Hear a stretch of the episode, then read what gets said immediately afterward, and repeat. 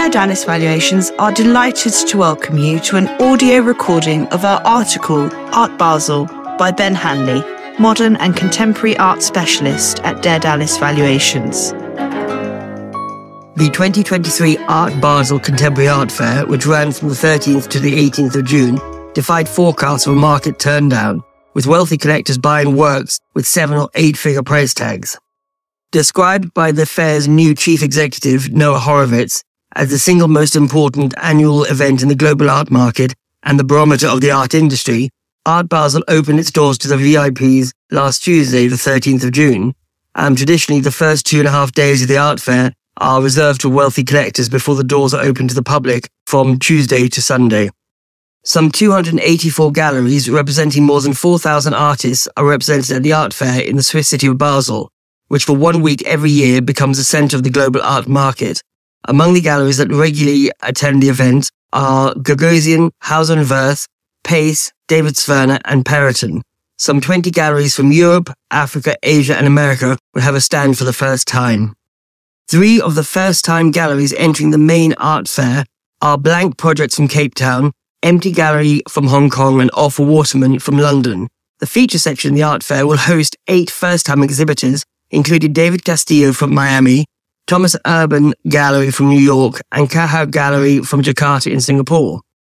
Art Basel director Noah Horowitz hopes to maintain Art Basel status as the world's leading contemporary art fair.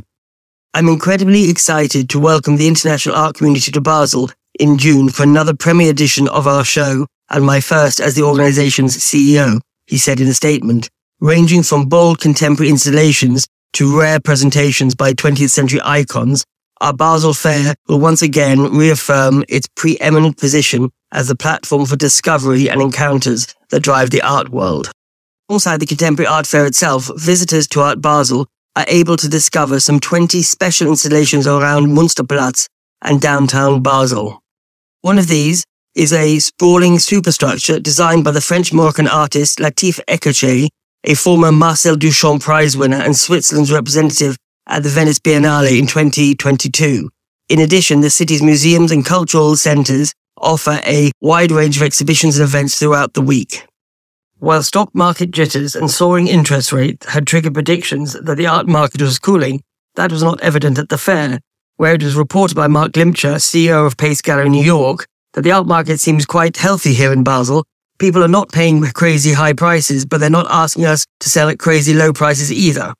At its VIP day last Tuesday, the 13th of June, Zurich's Hauser and Wirth Gallery confirmed that they had sold a major 1996 spider sculpture by Louise Bourgeois to a US collector for $22.5 million, the most expensive sale of the day, and also an oil on canvas by the US painter Philip Guston for $9.5 million.